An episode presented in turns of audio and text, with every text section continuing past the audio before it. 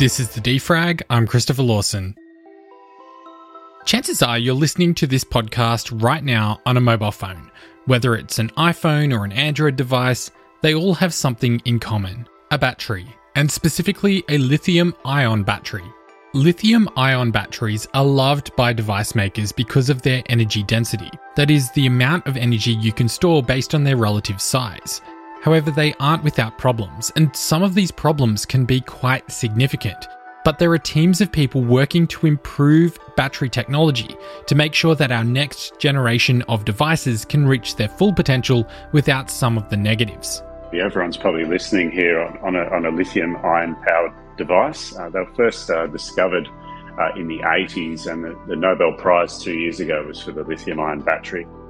Uh, well, my name's Matthew Hill. I'm a professor at, at Monash University in the Chemical and Biological uh, Engineering Department. And uh, I've worked for many years uh, in the area of porous materials, materials with lots of holes in them. And uh, we use those holes to control where molecules go and how they behave.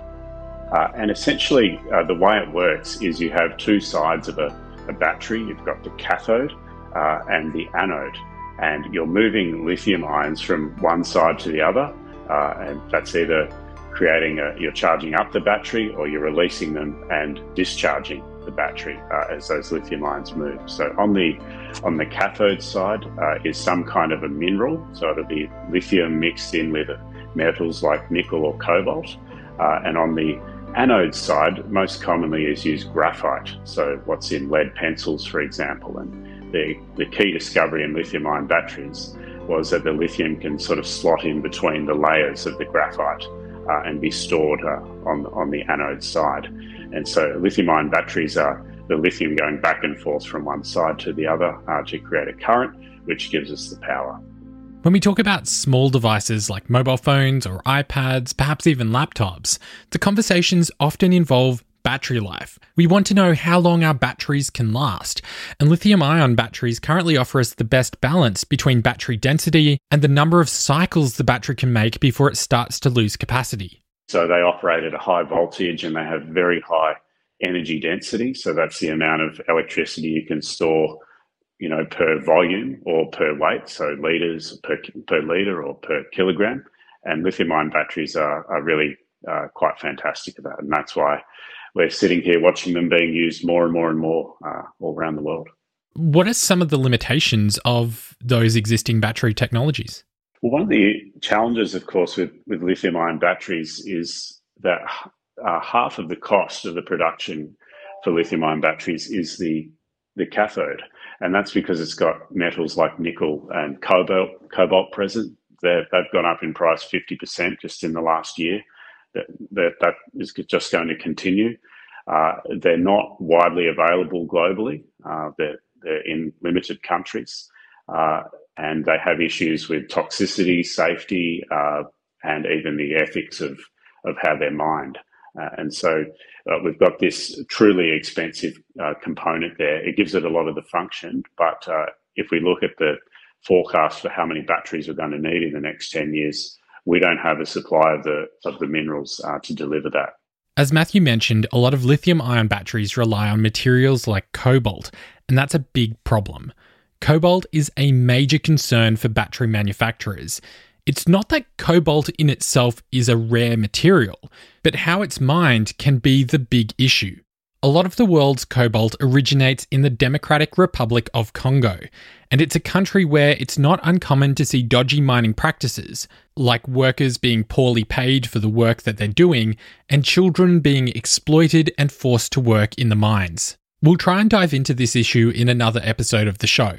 But when it comes to the work that Matthew and the team at Monash University are doing, their real focus is on trying to create batteries that outperform lithium ion but without all the negative consequences that come from using materials like cobalt. And one such area that they're seeing major progress in is the creation of lithium sulfur batteries. So, how do they work and how are they different from lithium ion?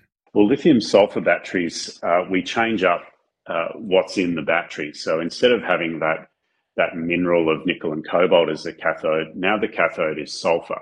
Uh, and sulfur is a, a cheap and freely available material that's that's even considered waste uh, in many cases, extremely low cost. Uh, and on the anode side, we use lithium uh, to, to create uh, our cell. And so lithium sulfur on the face of it is so much cheaper, hugely cheaper uh, when compared to lithium ion batteries. Uh, not without its challenges though. So when we first started in this area, if we could charge up a battery 10 times, we were celebrating. Um, now we're at about 2,000. Uh, but we've got to keep going. So uh, we need to get this up to tens of thousands of charges. But uh, in a short couple of years, we've we've got all the way up to two thousand and still going well. Even even a couple thousand is impressive, given that you know a lot of lithium ion batteries start to deteriorate after around a thousand cycles. Yeah, that's right. And, and anyone who has a phone for a while will know that you have to start charging it up more and more and more. And that's typically because it starts to lose its overall storage capacity uh, lithium sulfur batteries uh, per weight uh, can store a lot more energy uh, than lithium ion batteries. And so, for situations where uh, where that's an, an important factor, you have to charge it up even less often. So that 2,000 charges goes even further. Matthew's team has made a lot of progress in the creation of lithium sulfur batteries, and they've just announced a new advancement in the technology, and it has the capability to extend the life of the cells.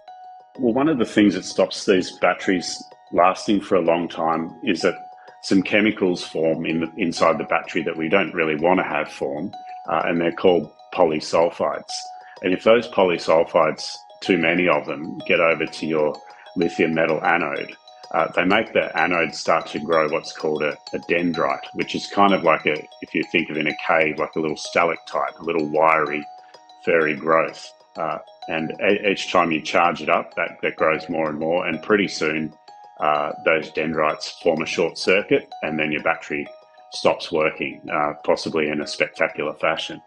And so, what we did was to create a, a little filter that sits right in the middle of the battery, uh, and it stops polysulfides getting across to the other side.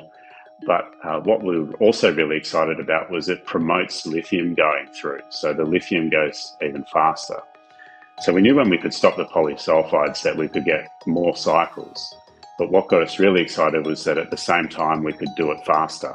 So we can charge the battery more quickly and similarly we can release the energy more quickly. So that really starts to open up the potential uses of, of our, our discovery. So, what are the potential use cases, and how could this technology improve our increasingly electrified lives?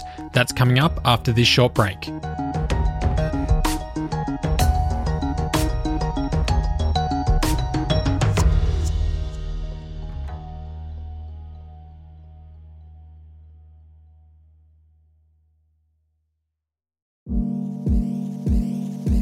Thanks for listening to the Defrag. Our goal with the show is to build a self sustaining news brand that dives into and explores the intersection of technology, business, politics, and science. For the defrag to be a true success, we really need your support. We don't want to be reliant on just having to find advertisers, but we do want the core of our content to remain free. Which is why at our website, thedefrag.com, you can support the show by becoming a member of our free newsletter, or you can become a paid supporter. There are membership plans ranging from just $9 a month up to $50 a month, depending on how you want to support the show. And for your support, you'll get a range of different perks, including an ad free version of the podcast, access to exclusive VIP events and live streams, and we'll send everyone that signs up a sticker pack. You can find out more at our website, thedefrag.com.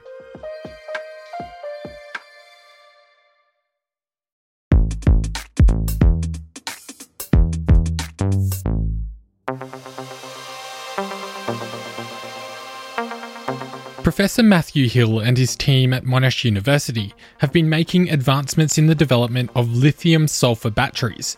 So, what possibilities could these batteries unlock if they were to make it into production?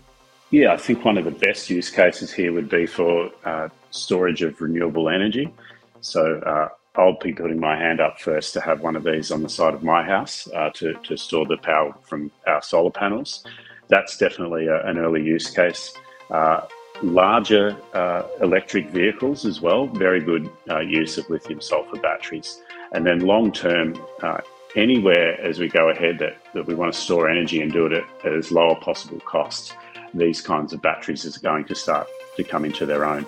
Those high powered electronics, uh, lithium ion batteries are, are, wonderful for that, uh, and we wouldn't propose that we'd be putting these in your phone anytime soon. Uh, we, we should be continuing with lithium ion batteries. But with the electrification revolution happening, there are so many more uh, uses required, and we've got to get things cheaper and cheaper and cheaper so that we can have batteries uh, everywhere.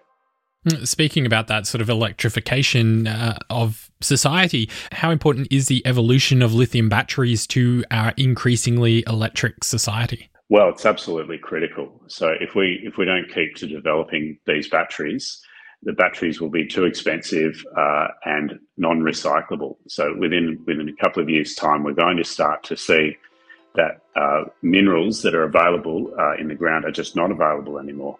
And uh, some of your listeners might have seen uh, stories in the news over the past few months where uh, car companies are going and directly purchasing nickel and cobalt mines, and that that's not through some altruistic uh, goal, that's because they're, they're worried they won't even have the minerals to be able to make their electric vehicles.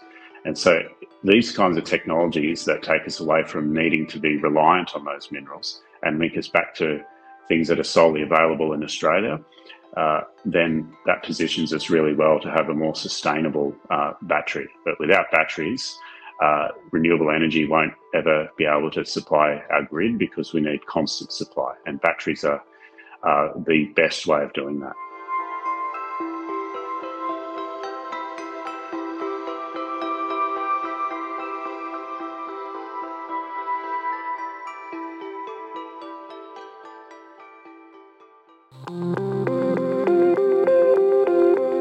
Also in the news today, Ukraine has raised more than 10 million US dollars in cryptocurrency to help with their fight against Russia.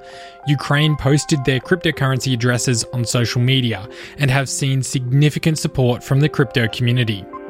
There are also a number of other cryptocurrency projects aiming to raise funds to donate to those suffering from the war. As with all crypto projects, if you want to support the efforts, that's fantastic, but please double check the legitimacy of wallet addresses before you send any money. BP is offloading its stake in Russian oil company Rosneft. BP owns 19.75% of the state run enterprise and will resign its two board seats immediately. BP Chair Helge Lund said in a statement that BP has operated in Russia for 30 years, however, military action represents a fundamental change.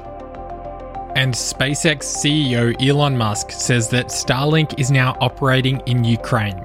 A Ukrainian government official had put out a plea to Musk to enable Starlink in the country to improve access to internet for those fighting the war, and Musk responded saying Starlink was now active and that more terminals were en route.